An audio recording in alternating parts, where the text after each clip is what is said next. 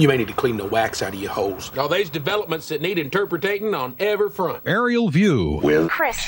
Live. End Times. Talk Radio. Friday! 6 p.m. Eastern Time. Call 76 422 The Pound. NYC.com. Sometimes I hear you speaking in here when I know there's nobody in here but you.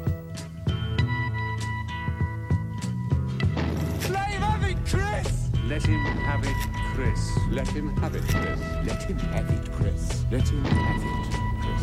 There's a button a switch for everything. What's that? You're listening to Aerial View, worldwide on the internet. No tricks, not Chris. Terrible's gonna happen. So how y'all doing? All right. Come on, you know better than that. How y'all doing? All right. This is $100. This is $100. It's got, it's got lots of tricks. It's got no Excuse me. Make sure you have the record player on at night. What kind of radio the, the phone. Make sure the kids hear words. Play the radio. Make sure the film. Many, many times on both the light program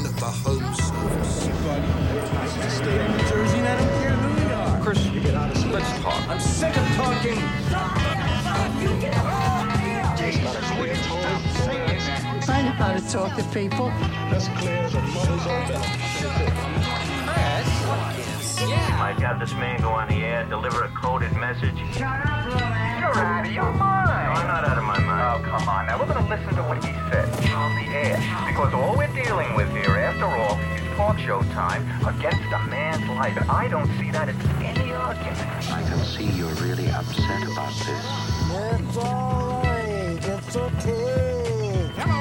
Hello. Something to live for. Do you speak English, son? Jesus told me so. Paulo, steady English? Chris, stand up and wiggle your hips for us. I know that guy. But we're young and bored. Yeah, he's a nihilist. And I'll smash your face for you, your blockos. Why don't you stop that, huh? Stop it. Shut up. Conversation is a two-way street. I don't get you. I don't get your act at all. And I don't think you do either. television- Don't think you know what Make you're trying to do or how to go about on it. You're stupid. I heard it over the radio. Real stupid.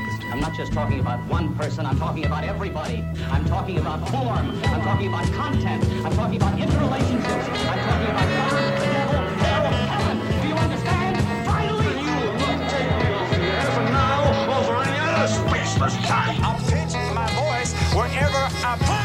I'm a famous radio personality now. Most people today couldn't care less about the radio personalities. I couldn't agree with you more. He's always talking about some radio star that I never heard of. You don't like my stories? You don't have to listen to my program. Listen to the radio, find out what's going on. Listen to the talk shows, and you will find out what's going on in this country. Oh, man. Talk radio? Yes, talk radio. It's so boring, man. Okay. The car just committed suicide. I have an idea now. First name, Mr. I just hope this man realizes that being able to communicate with people all over the world carries a serious responsibility. Come on, baby. Show the man your power, baby. Blast him. Give him some of that tone. Oh, man. It's showtime.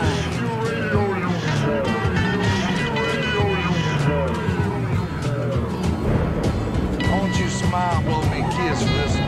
Good evening, ladies and gentlemen of the radio audience. Very auspicious beginning. Sure, it's a talk show. You know, people phone in and make a beef. Oh, what about? Whatever happens to right here, that's what you talk about. Sometimes he agrees with the caller, other times he sets him straight. Any station receiving, come in, please. Mayday. First thing to say is, plague's in the fucking camp. Plague,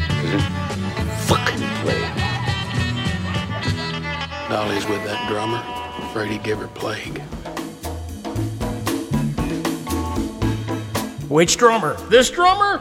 Oh, I hope not. I hope Dolly didn't get the plague off the drummer. That would be terrible. It's me, Chris T. Here at the Aerial View HQ with another Aerial View, a phone in talk show. It takes place on the Hound, NYC.com, and uh, has been around in one form or another since 1989. Dear God. Dear God, how does he do it? How does he do it week after week? climb out on the high wire like that. I used to do this three hours a day, five days a week, under very trying circumstances. I wrote all about it in my last newsletter because the two year anniversary of me getting shit canned was on Monday. And I've been through some changes in those two years. I'll tell you what, but I ain't never, I ain't never seen anything like this here coronavirus. This is some fucked up shit. And I am, uh, I am at sea, as the expression goes. I'm at sea. I wish I was at sea. Stuck here on land with everybody else, living through this fucking dystopian nightmare. Wondering, all of us wondering, when will it end? When will it end? Where's the end? How do we know it's going to end? Is that a train or light at the end of the tunnel? Tonight we're gonna spread out, spread out across the United States a little bit, leave Weehawken, New Jersey behind, and venture out to Burbank, California first as we talk to uh, W. Earl Brown, who uh, was Dan Dority on Deadwood, among many other roles. Maybe I'll have uh, W. Earl run down on some of his bona fides, if that's what you need. You need that kind of thing. You need a little IMDb.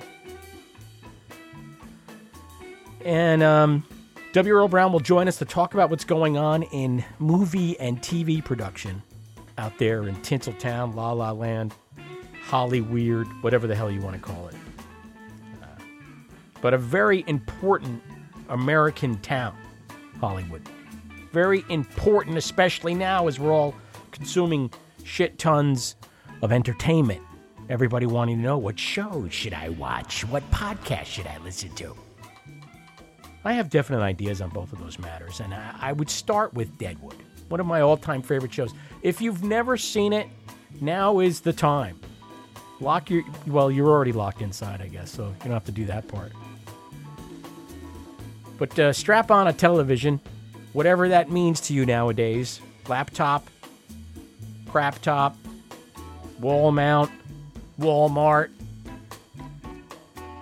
whatever it might be, and uh, you could binge on Amazon Prime, Deadwood.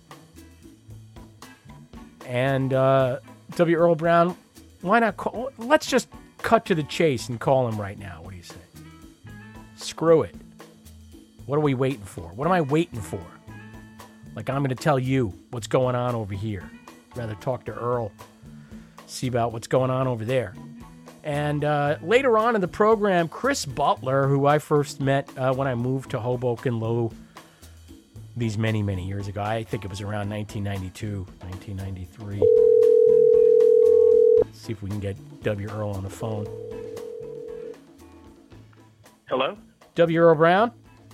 Hey, man. How you doing, Chris? Can't complain. Well, you know, I can complain, but we'd be here for an hour.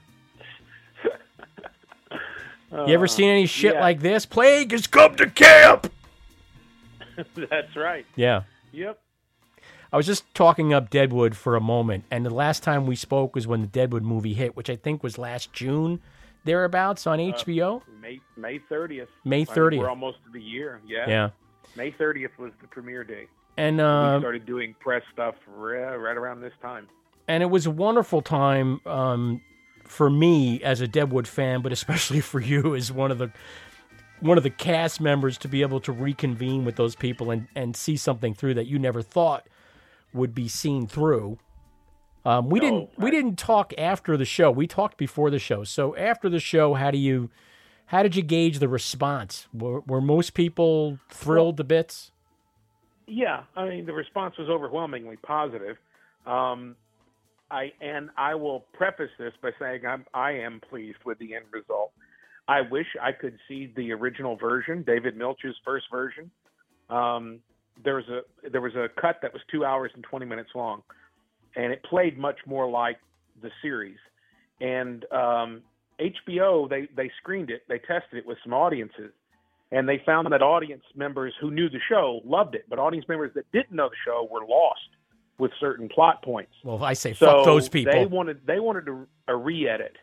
Um, And there was there was a, a back and forth that went on for a few weeks that I, I knew was happening, but I wasn't really privy to. Um, so I, I wish the, all of those scenes that were cut out uh, would have been included, that I could see them somewhere, including Dority's big scene, um, but not just for my sake. I, I would love to see that original cut. Now, as I said at the beginning of this, I'm pleased with the film. I, it was a blessing to be back there with everybody, you know, to uh, to share that time again and to get a chance to say hello, which we had not been able to do 13 years prior. And how is uh, the master? How is David Milch? Uh, he's not well. Yeah. Um, he, uh, I, I, I don't want to give away any, you know, private um, info, but I mean, it's public knowledge that he has Alzheimer's, Mm-hmm. and it's it's taking its toll. I had lunch with him in January, and and just to, to put it in his own words, and it was a, it was a very good day when I was there. Um, he was at himself the whole time. Mm. But uh, toward the end of lunch, he said, "Let me tell you, uh, the uh, uh, oh God, I'm to make sure I get this right. The in, oh the indignities of decrepitude are boundless." Sa- that is such an Um, Al Swearingen line. I mean, that sounds like something Al Oh, yeah. said. And in the final, you know, in the Deadwood movie, Al does. Um, there there are shadings Yeah. of what's going to befall Al, and it's it's roughly analogous to what befell. Well, it's da- it, that's that's David dealing with his own, you know, autumn or winter, as it were. Um, you know, that was really David dealing, writing about himself, It's- which the show was. I mean, I always thought Swearingen was David. Yeah. Um, you know, very much, very much like David, Yeah. and um, so yeah, when the movie came about, um, you know, thematically, he said to us, you know, he said the what this at the core of this um, generations past change hands. One generation dies, another generation is born, and community continues.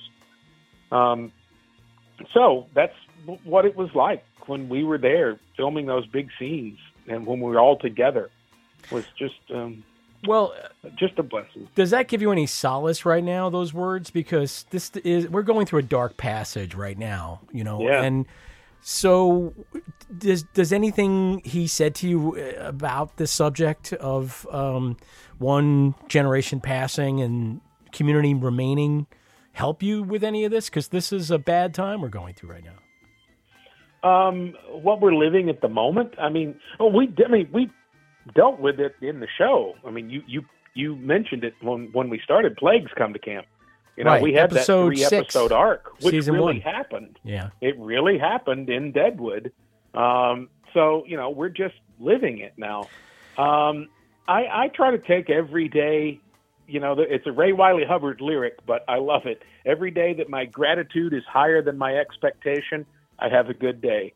So I just try to accept the blessings as they come, and um, just weather the storm, man. Now, Um, you know, you and I, uh, we we've uh, talked a few times, we've met a few times, um, and I, I, you know, I know a bit about you. I didn't know that you knew John Prine and that you Yeah. um, were a John Prine fan for many, many years. And you wrote very movingly about the loss of John Prine from this thing um, on your Facebook page. And Yeah. um, have you had any more reflection on, you know, the price we're going to pay Well, before this is all was over? one. Well, I said of you know I knew John for 20 years before I ever met him. At least that's what it felt like. Um, you know his a story I told that I wrote about on a social media post and an essay. But I um, I was more of an ACDC Van Halen kind of guy. Senior year in high school, we'd gone camping for spring break, and me and my buddy Lou went down, set up the tent early, and it came a bad, bad rainstorm. So we're huddled in the tent, and he brought his boom box, and he had John Prine's greatest hits. Um, looking back, I remember there were actually two. There was ACDC's Dirty Deeds and Prine Prine, and it was like his brother's tape. And I'm like, I don't want to listen to that shit, man. Uh, Put on rock, man. Let's and listening to Prine, hearing Sam Stone for the first time. Um, you know that line, "Jesus Christ died for nothing," I suppose, just hit me like a hammer. So that kind of opened me up to to a, a different kind of music. Um, so I met John. He was a Deadwood fan, and I met him while the show was still in um, in production, and it was just kind of this instantaneous friendship because I had the Western Kentucky, Chicago, you know, Muhlenberg County was not all that far from Callaway County, probably 60 miles Okay. um, from where I grew up. So, um, and then I went to Chicago. I moved from Kentucky to Chicago to go to school and pursue this career. So, you know, it's not like we talked every week, but we talked every few months. We'd touch base, and uh, he'd always invite me to shows. I invited him to come out to the Deadwood movie. Uh, Jason Isbell came out. Um, he's in the big wedding scene right. and we had guitars. We had three days. We had a private Jason Isbell show every day. you know, we all played and sang, but everyone was excited to you know to hear Jason. And I invited John to come and take part in that because he was a mentor to to Isbell. Um, and unfortunately, he said, you know, he said, man, I'm having more success than I've had ever. And he said, "You got to fry, you got to fry your eggs while the skillet's hot, and my skillet's really hot right now." so he was on tour. You know, Yeah. he was he was raking it in while he could. That that was what was so nice to see. I mean, it's a brilliant record, and I know Isbell told me they had to force him to finish it. Yeah. You know, I think his wife rented a hotel room and at the Omni in Nashville and put him in it and left all of his notes in a paper bag and went, "You're not coming out of here until this record is written." Um, and I think it's it's a brilliant, brilliant record, um, and it broke my heart that um, he didn't have to die. And Yeah. he did, and um, breaks my heart and makes me angry. You know, I, I'm But, dealing with hey. I'm dealing with a lot of that too. I wanted to just compare, you know, why we're angry. I'm I'm angry because of the people I see who, because they belong to an alternate news universe, don't really believe this is what it is, and they aren't really they're not down with the program, for lack of a better way of putting it, and they're at risk of causing the death of like many more people and I'm I'm angry about how badly it was bungled, how the 60 to 70 to Mhm. 80 days were wasted while Yeah. something could have been done to put a cap on this. And I'm mad about the spin that's now being put on this by uh, the president and, and his and his son-in-law who are trying to downplay what will end up being 100,000 people dead. Who knows, but they go they're Mhm. going around saying it's not 2.2 million as if that's a thing. Are are we angry about the same things? Yes, we are. Yeah. We're we're America, damn it. We're, we we were one once upon a time we were the world's superpower. Once upon a time we were the world's leader. Well, now we are the world's hotspot for a virus that we knew was coming. You know, I the analogy I used is if, if somebody got in the office and said, you know what, we're not in a war. We haven't really declared war since World War II. And hell, you know what, we're doing away with the army. I don't need the army. Get rid of the army. Um, and then some were invaded. um, and you try to scramble and put together. Well, you know, you've known for six weeks that an invasion was coming, um, and you don't deal with putting together a fighting force. Then, um, when boots hit the ground, then you try to put together a fighting force. Well, that's what we're dealing with here. You know, um, I know, and the, I the the the team that would respond to this were all let go. You know, we don't need them. Um, so Well, when you look at your home state, when you look at Kentucky, you're from Western Kentucky. When you look at Kentucky, are, does it? Uh, are you disappointed in the way things are being handled there? Do you feel like maybe they? Well, th- their governor, I mean, he's right there with Cuomo. You know, he shut down the state. That's why their their cases are a third of what Tennessee's are. Um, of course, now there's there's the he's starting to suffer the backlash because people are getting bored. yeah, Um, armed so- protesters at the state house in Michigan. I mean, you know, they're demanding. Oh, what? I mean, demanding what? I mean, these are a lot of preppers. A lot of these people, and you would think they'd be Uh-huh. okay with hunkering in place for a few months, but instead Yeah. they're like, I can't. This is what you you've been preparing for for years, man. And- this is it. and now that you, you got your to- bunker, you got your food, man. Right. And now you're fucking bored because you can't. You want to go get a haircut. You want to go down to Buffalo Wild Wings. I think, uh, Yeah. we, I, you know, I, I always wonder because I feel like, um, you know, there's two things going on here. One of them is the propaganda arm of the Republican Party, namely Fox News and all of its, uh, you know, all of its stepchildren, how whoever you want to call them. But they, they, they there is no more agreed upon news source in this country, so there's no more agreed upon set of facts, and No. everybody, whether you're rural or city or red or blue state, you might have your own facts. I I believe that one of those set of facts is the real set of facts, and the other one is the imposter. It's it's like what's well, my if, line? If you watch, if you watch Fox News, like Shep Smith, um, uh, Chris, um, uh, what's his Uh, name? If Wallace, you watch the Chris news, Wallace, Chris the, Wallace. the news programs are actually okay. They're actually pretty good and informative. It's the problem is you got four hours of news surrounded by 20 hours of opinion, and you have an audience that can't differentiate between the two. yeah, they, do they Um, think and that Sean you have Hannity 20 and- hours of opinion telling them what this means, what it means, and the take on it, and what it, and so so you're predisposed to view the news in a certain way, um, and you don't have the sophistication of knowing the difference between an opinion show um, and a news show, and then they're also ratings driven, and this is on both sides of the coin. The sensationalism of news.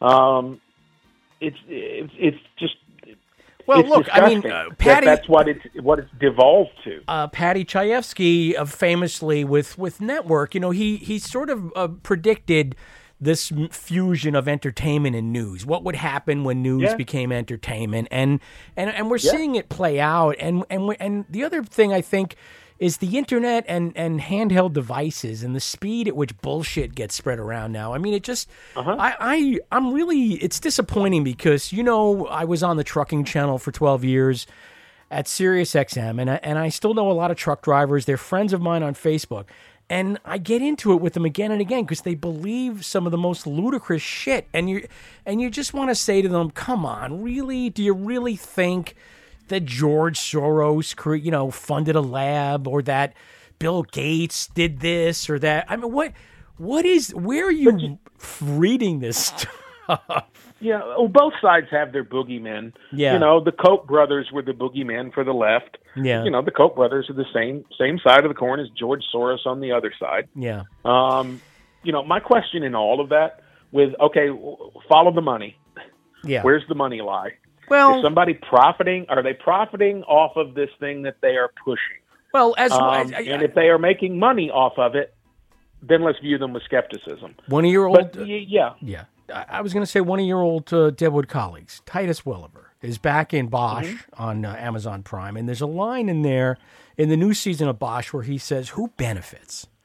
And and and that's what it comes when you're doing the detective work. Ask yourself who benefits. I think that's that's a great question to ask as well. Um, but you know, I I, call, I wanted to call you. I wanted to talk to you because of movie and TV production. I was saying earlier that Hollywood is a very important town in terms of America.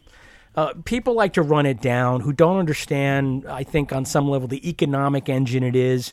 There are currently a lot of people who are unable to work. Uh, unless you're like a friend of mine who is in Nic- at Nickelodeon and working in animation, it's really hard to do anything involving live action right now. So, can you give us a bit of a report, uh, Earl, if you don't mind, about the state of movie and TV production right now? Well, you know, all I really know is what I'm reading in the trades. You know, they're discussing all sorts of ways of, of resuming production and, you know, the new set protocols and, and what do we do? No one has decided and- and no one knows because it's yet to be attempted. You know, the, I was, well, we had a deal. I did a screen test. I I don't want to go into what it is, but it, it's, a, it's, it's, it's a pretty big deal. And I did a screen test for it on March the 9th and we had a deal in place for that and a sequel, and we were supposed to be going to Bulgaria uh, starting uh, May May the fourth, I think, something like that was cameras roll. Um, so I figured, it, hell, about about this time I'd be packing my bags to go over there. Well, I don't even know if the movie's getting made now. We can't get an answer. And and I said all you know all of the cards are tossed up in the air, not just of the actual physical production, but your your financing deals that you have together.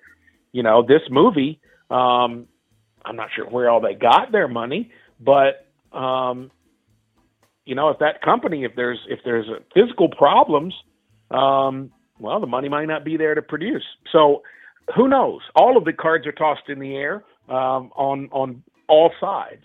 So what's being discussed is like for location shoots that you basically we, we all go in mass. We all stay in the same hotel.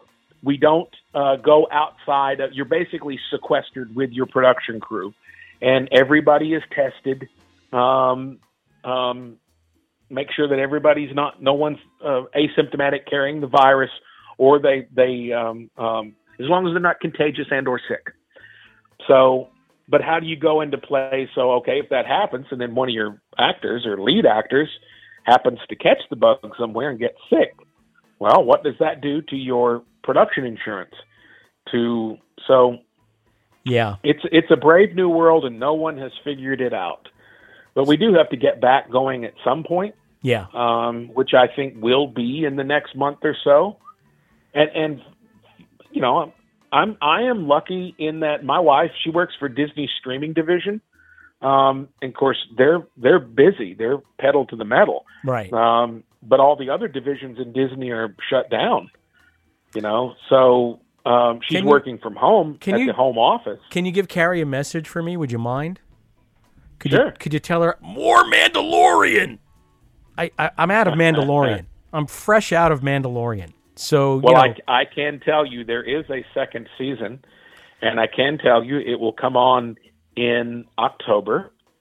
And um, who's casting that show? Because Amy Sedaris popped up in Mandalorian. I was floored, and the casting is, well, is pretty damn good. do you know Amy? I do. Do you know Amy? Yes. Well, then let me let me just say that Amy is not the only person that you know that is in Mandalorian. so let's just leave it at that. Okay.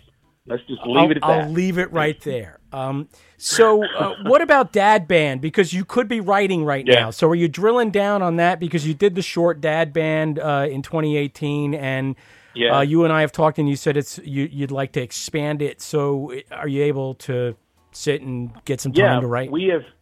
Well, right now, Ted had the idea. He plays Abel in the show. Um, he emailed me two, three weeks ago, right when this madness was really kicking into gear.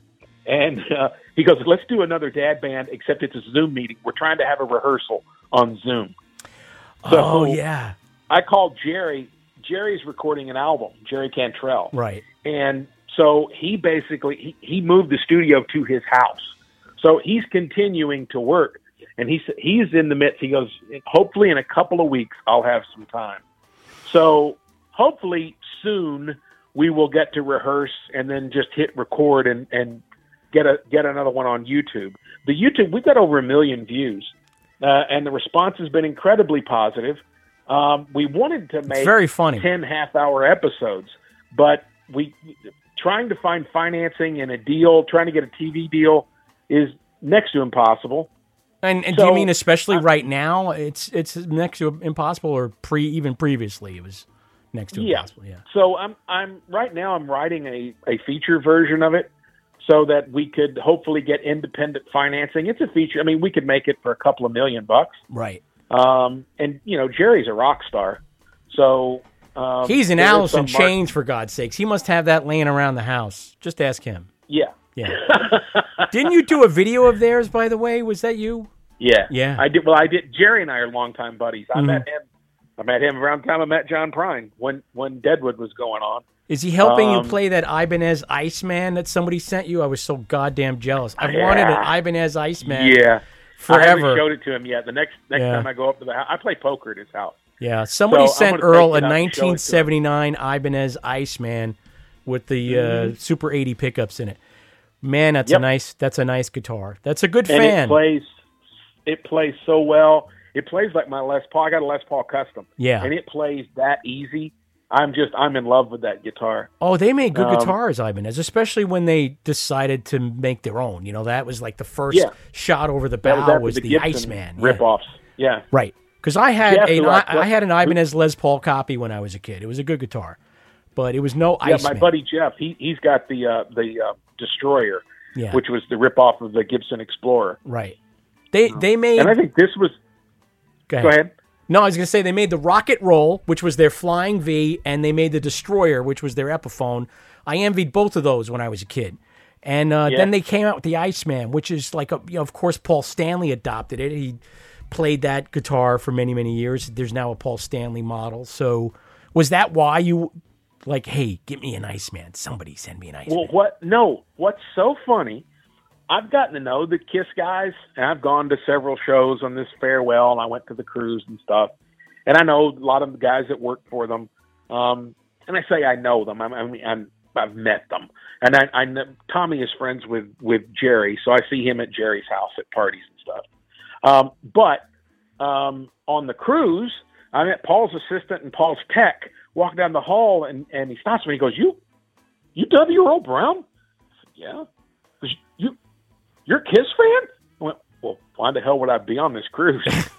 so I met those guys. So Francis, well, I'm I'm social media connected to them, Yeah. and uh, we we were talking about I forget what it was, and I asked him because Paul sells you know those the the Paul Stanley models, Right. and I said, Yeah, I've always kind of wanted one. I said, A few years ago, I found one that was relatively inexpensive. Um, and I kind of wish I'd bought it. And so we're talking about the models, this, that, and the other. And, uh, and he said, Yeah, Paul's got them for sale on the website. Well, I look, I mean, they're massively expensive. You know, they're autographed and shit. And, uh, I said, Yeah, yeah, I'm going to wait a few years. So I swear to God, within days, this was through um, uh, Instagram.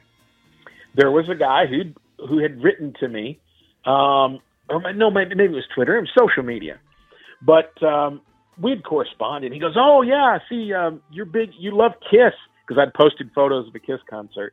He goes, "I used to have an Ibanez guitar like Ace played," and I said, "Well, that wasn't Ace. Paul played the Ibanez. Ace always pretty much played Les Paul." Les Paul. Triple Yes. pickup Les Paul. Yeah. And and he said, "Yeah, I had that years ago." Well, then a couple of days later, he gets back to me in a message. He goes, "I went to my storage. I still have it. I found it. You want it?" I'm like, "Well, huh?" He goes, I, "I don't play it. You know, I'd rather if you're going to play it, I'll give it to you. I'll send it to you." That's nice. What a nice So- dude. Yeah. Did you send And him any a- Deadwood stuff? It's Was he an like, IC two hundred. It it's not the bolt on neck. It's the No. one with the inlaid neck. And they That's why it's got such great sustain and they stuff to it, like Les Paul. It's got a smooth heel on it too, didn't they? On that guitar, they smoothed the heel, the transition from the neck to the body. It's a, it's a very well made Yeah. instrument. Yeah, it's a Yeah. beautiful instrument. They do the the 300 is Korina wood, which is a neck through construction. Yes. like a like Oh. a Firebird. I haven't seen one of those. Yeah. Um, but you know the body of the guitar is carved into the neck, and this one's the 200. It's got the inlay. This I'm not sure how far into the body the inlay goes because I know with Les Pauls they're different depending on the model. Yeah. that's why I, I bought the custom because the inlay goes pretty much to the to the first pickup. I can't Um, be that jealous because one time a guy gave me a 1970 Orange amp, uh, an Orange Overdrive. He just said, "Take it." I was I was helping another friend deliver a Randall amp to this to this guy, and I saw it in the corner. I said, "Nice Orange amp," and he said, "You want it? Take it." And I rolled it home, and I've had it ever since. So I can't be that jealous. I'm sorry. I I want to be jealous, but I can't. But listen, have Jerry show you some great stuff, and and you two write a song called Frehley and Frampton because those two are responsible for the desecration of more Les Pauls than anyone you could possibly imagine. Everybody had to have three goddamn humbuckers in their guitar. triple pickup. That's right.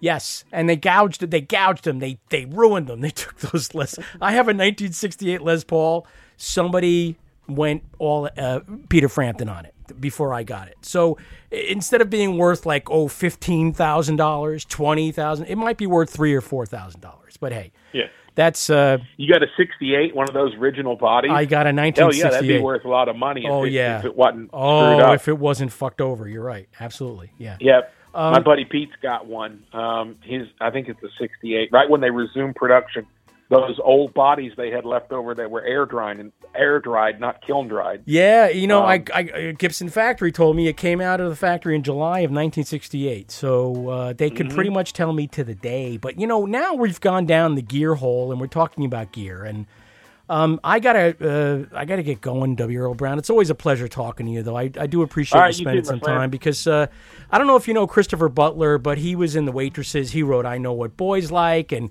Yeah. Christmas Oh, Wrapping. Know. um, he also was at Kent State 50 years ago, May 4th, and along with Joe Walsh and Chrissie Hynde and Jerry Casale from Devo, who were all there during that demonstration. Chris Butler was there, and he's going to give us an eyewitness view of what happened 50 years ago in Ohio. Uh, so we're going to talk to him now. But but Earl, take care of yourself, man. Take care of your family as well. All right, you All right. too. It's always good Later. to talk to you. There goes W. Earl Brown in Burbank, and uh, we're just going to really quickly pivot to uh, getting Chris Butler on the line there in Ohio. That's the sound that Skype makes. Isn't that friendly? Hey. Hey, Chris Butler, how are you? I'm fine, my friend. How are you? Good. I was just wrapping up with W. Earl Brown. I, in my fantasies, we're all having a beer together at some point, and we're all realizing the things that we have in common. I would love that. I would love the beer right now. I would love a beer right now too. Um, W. Earl Brown is uh, he was in the show Deadwood, so you know you two can talk about Deadwood, and then he can ask you all about uh, your long, storied musical career. Um, And uh, you know one of the things that uh, was really uh, when I first met you that I didn't realize, and it, and it came about so oddly because. Um, I can't remember. I, I mean, I, I know I gave you some framed photographs I had that were taken um, at Kent State on May 4th because I knew a woman whose husband was a photographer and he knew the photographer who took the pictures. And they were pictures that that photographer himself had, had printed. And they came into my possession and I passed them to you. And I don't know, did I know at that moment that you had actually been there on that day or. Well, this is we're we're- we're going back to when uh, the station, you know, was at Upsala campus, and hanging in uh, one of the rooms was John Filo's famous um, famous photograph of um, Mary, um, uh, Mary Vecchio uh, screaming over Jeff Miller's body, and it was the full print without the um, the crop that usually happens. So there were a few other people in the picture, and I was always I was always surprised that it was in the studio because it's uh, it's a pretty horrible picture. Um, not not the tech technique, but the content, of course. And and I believe that's how we got in the discussion, and that's how you wound up giving me thank you. Those amazing pictures. I, I of course still have them, and. Um, um, Now, those, those are Pulitzer Prize winning photographs, by the way. Absolutely, absolutely, John. I, I, I- I did not know him, and, and we email every once in a while, and and uh, that's that's that's about it. But yeah, he was in. We were all in the wrong place at the wrong time, but he was in the wrong place at the wrong time at the right time, um, and snapped a whole bunch of uh, pictures the entire day, and just happened to capture that horrible scene. Now, uh, that horrible scene being the massacre in Ohio in, at Kent State on May 4th. Uh, 13 seconds, 63 shots over 13 seconds. Um, and you sent me something from the Pittsburgh Post Gazette where they talk about the Kent State shooting and how it changed, uh, among other things, music history. But um, I, I was surprised to learn. I, I knew about you being there, and I I was aware that uh, Jerry Casale was there as well. Uh, Chrissie Hynde and, and Joe Walsh, I was not aware of. Uh, And so it, it's this membrane that connects you all in this very painful and immediate way. Um, and you wrote very movingly on your social media about how you, around this time every year, you, you begin to experience this odd form of PTS. I won't even add the D because it's not a disorder.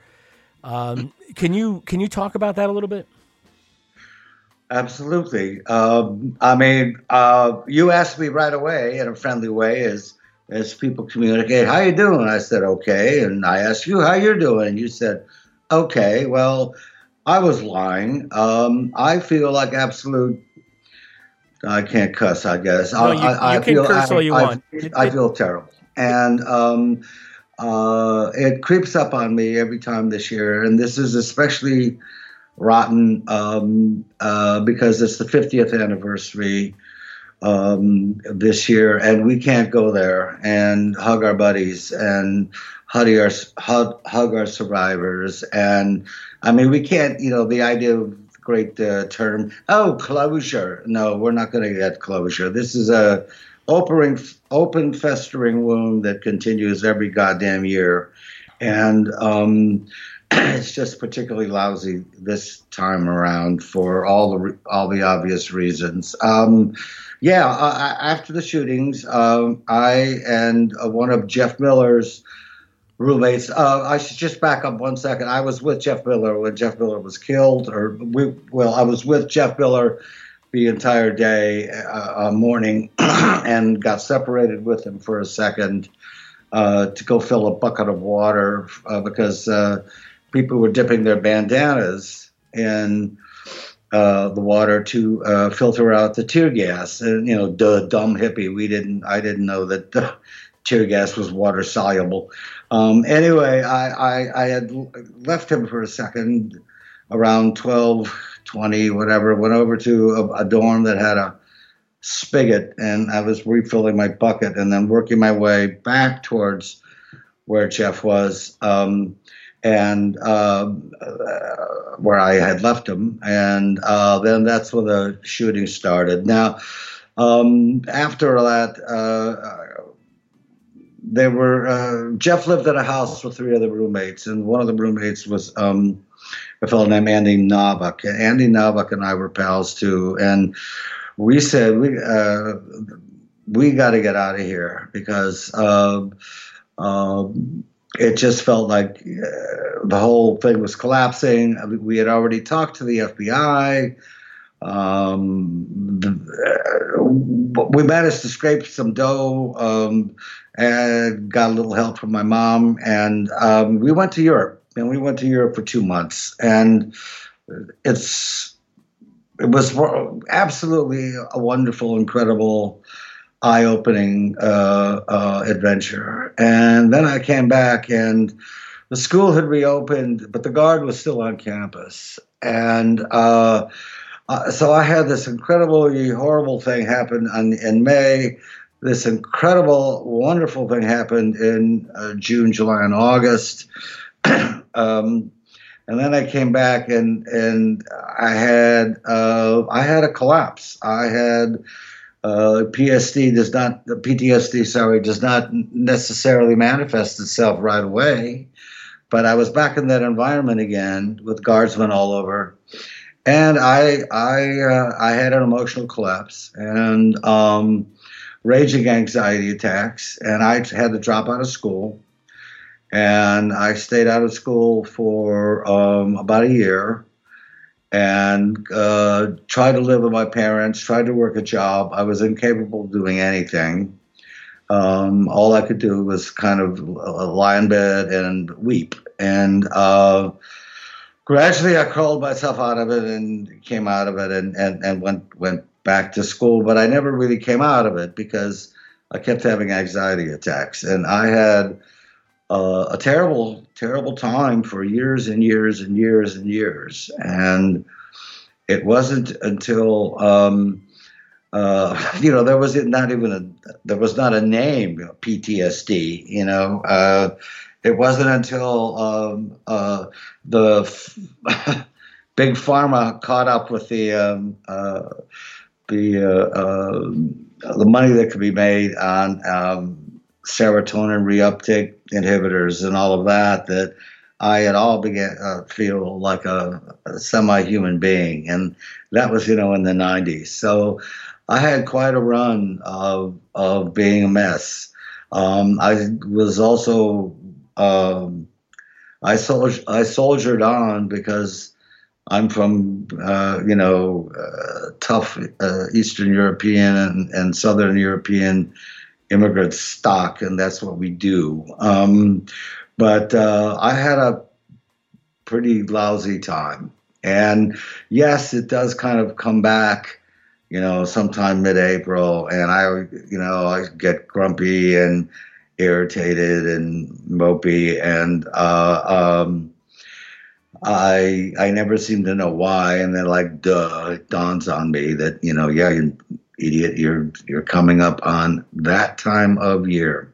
So that's. Uh, I hope that answers your question.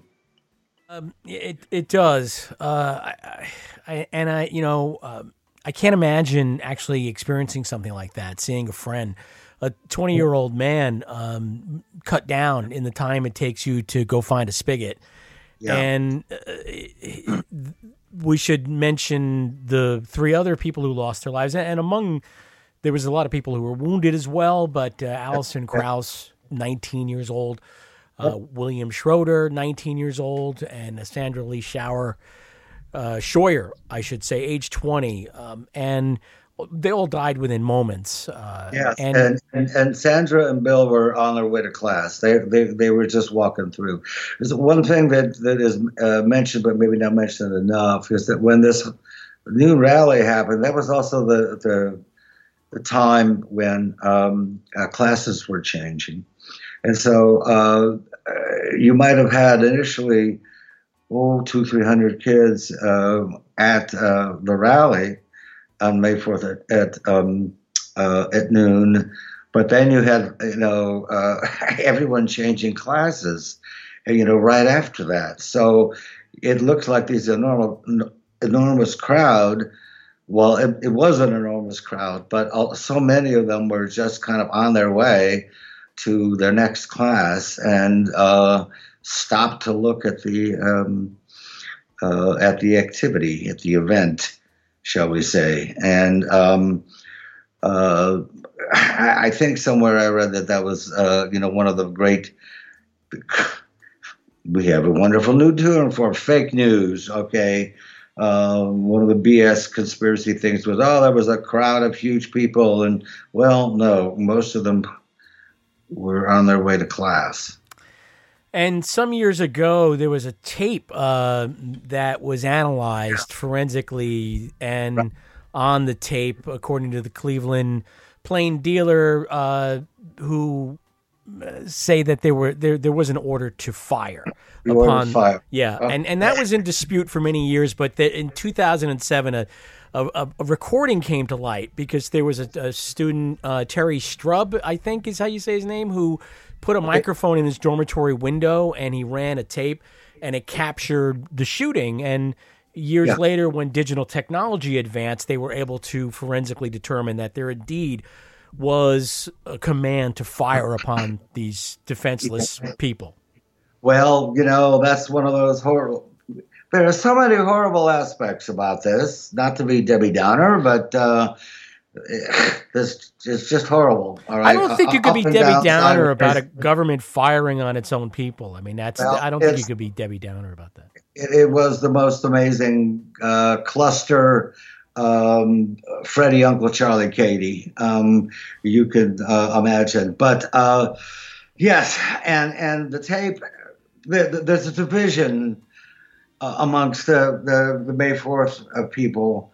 Uh, it's very complicated. And if there's an order to fire, that changes the legal definition of things, doesn't it? Because there's, they were soldiers. And if there's an order, they can't be charged with murder, as, as far as I understand. And then there's another uh, group that. Um, uh, thinks that they just conspired on their own to do it. Um, there's another uh, train of thought that things were triggered by um, a undercover agent that we all knew about by a guy named Terry Norman. Terry Norman was a photographer and worked for the cops and was a very wannabe cop and worked for the FBI. And he was very wide open about, he would show me the pictures of myself in some crowd somewhere you know, in the months that that, that um, predated the shooting. So there are a, a number of stories. Um, the the ones, thankfully, that have been discredited are things like there was a sniper, or um, uh, well, they were uh, in danger. Uh, they were not in danger. All right. The rally, the thing was over. They were in retreat Uh, if anything, there was laughter from the uh, crowd of students because um, uh, it looked like the thing was over. They had previously gotten down on their knees in a practice football field. They, being a troop, I believe it was Troop G, I'm not sure, um, got down on their knees and pointed their guns at us, and it was ludicrous because they had they had walked themselves into a practice football field that was separated between us and them by a anchor hurricane fence, you know. So there was going to be no contact between anybody, and they were down on their knees and aiming their rifles at us, and we just thought, oh come on, this is absurd. When I say we, obviously I am um, being pretty subjective, but that that was the consensus I got from the crowd was like, you must be joking, and um, then they decided this was not a very good position to be in. Um, there were a few rocks thrown, not many. I do vividly remember one bouncing off some kid's, some guardsman's helmet. Yes, and he was rattled. I get it. Well, anyway, they retreated. When they went to the top of the hill, it sure did look like they turned on command. Whether or not the tape corroborate collaborates that or not, um, I'm not sure. I have to say I don't hear it. I do hear orders being given, but I don't hear I don't hear the F word fire. But that's me. Um, uh, I I don't know. It looked like they turned as a group, and um, well, you uh, mentioned Mary Del Vecchio earlier, and um, in 2014 there was some movement to uh, open up a case essentially and to try to get to what happened. The Kent State Truth Tribunal yeah, and uh, Eric. Um, oh shoot, uh, who was the Attorney General? Um, I'm having a brain uh, fart. Kunstler, em- Emily Kunstler, and the oh, family yeah, of Allison Krause. They they tried to get Krause. They're, they're, yeah they're continuing to lobby, but it was uh, the Attorney General. Uh, yeah, they petitioned the D- Department of Justice and um, I'm sorry, Eric. Uh, I'm, I'm, having a blank. Uh, uh, me too. Uh, I should know that name. I want to. Okay. Know. Well, they they they decided not to investigate it any further, um, and um, that was that. I want to ask you before we run out of road about um, because the article that you sent me from the Pittsburgh Post Gazette it yeah. talks about Neil Young writing Ohio, and and have you and I talked about how, what you thought when you first heard it and the reaction that you had? Did it did it make things worse? Did it did it help a bit? Uh, is it naive to think that a song could provide some kind of well, solace boy, it, it, at a I'm moment sorry, like that? At a moment like that, it was. Well, you know, it was in the the richest, oldest tradition of folk music. It came. It reflected a current event. Um, uh, remember Bob Dylan uh, knocking uh, Phil Ochs saying, "Oh, he doesn't write songs; he reports the news." Right. Well, th- this this was in the folk tradition. It was news, only it was done with electric instruments. Um, I thought it was very powerful. I thought it was very uh, moving. Um, uh, later on, I began to, to, to when I learned something about how the music business works, I began to question um, uh, uh, how um, you know if, if, if if royalty money from this ever found its way uh, to uh, whatever May Fourth group um, was extant at the time and or continues to be. I don't know if publishing money was given even anonymously. Um, uh, to the May 4th Visitor Center or anything. Um, I do know that uh, uh, David Crosby and Graham Nash have come back to Kent many, many times mm. and, and have played for free. And they were going to uh, they were going to do it again. Well, David Crosby was going to do it. I'm not sure about Nash. Um, David Crosby was going to do it again this year. Mm. Um, a lot of people were, were, were going to uh, play at a at a musical event, which was canceled. Um, yeah, I, I, I, never had a good answer uh, for that. If any of the royalty money, of the publishing money, of the performance royalty money um, ever went uh, to families or I don't know, uh, but Neil Neil Young did manage to get Devo on SNL, so I, I, I don't know if that was his way of somehow paying it forward, as they say. I have no idea, but Well, maybe yes, Uh, uh, it- yeah. It was. That's an. Isn't that an interesting? It is uh, connection, and, and that's in that article, by the way. It's a great. It's a great, great little synopsis of uh, of uh, of music that came out of that, and yeah, Neil Young and Devo. Um, and, and, you know, I've talked to Joe Walsh, and I, I, I, I never knew. I mean, I wish I had known when I met him and spoke to him uh, that that he was there. But he, in the article, he has a line that uh, you know, uh, it just hit me because he was like, I, I, I figured maybe a degree wasn't worth it. Like he, he did not return. After Yeah. that, he went off to Cleveland and got into the James James Gang, and you know, Glory, right? right, and ended up selling a guitar to Jimmy Page. So Yes, yes. that's what happened next. Um, yeah, the guitar that he played in Kent, the guitar that he played in the James Gang in Kent, with many pictures of it. You know, one of those incredible, you know, sunburst '50s, late '50s, '59 Les Paul. Um, which boy, if I had a time machine, I'd go back and collect as many as I could. they, they were dirt cheap. He, he sold it to Jimmy Page for five hundred dollars, probably. Yeah. I mean, probably less than that. Uh, He might have even given it to him because I, I asked him directly about that, and he he said, "Yeah, well, you know, he asked me if I knew anyone that had a Les Paul. He wanted to buy a Les Paul, and I I had two of them, so I sold him one. yeah, And, yeah. The, the, the, the last I looked on those, the '59 Les Paul Sunburst, uh, in uh, as much original condition as uh, two hundred fifty thousand dollars. It's a quarter of a million dollar guitar. It is, yeah. Buy a house Uh, with that guitar. Chris Butler, it's always a pleasure to speak with you, and, and I'm sorry uh, again about the sad anniversary that's coming up on May 4th. Um, as long as I've known you, you've been uh, just an inspiring person, and especially when it comes to your music. Where can folks find you if they want to find you online? Oh, I'm one of those Facebook people. It's Christopher Butler. I don't know why I did that. Too late to change it now. Yeah.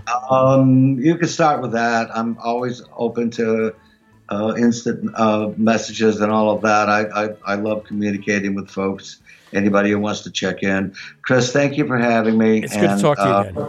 Love you, brother, as right. they say. Take care. There goes Chris Butler. Thanks again to W. Earl Brown, who was uh, there at the 10 minute mark into this program. This is uh, Aerial View heard every Friday live over the uh, houndnyc.com, where you could hear Hound Howls on Sundays at 3 p.m. Eastern Time, followed by Crashing the Party with Mark and Mirren, the doo up chop chop of the air at uh, 5 p.m. Eastern Time.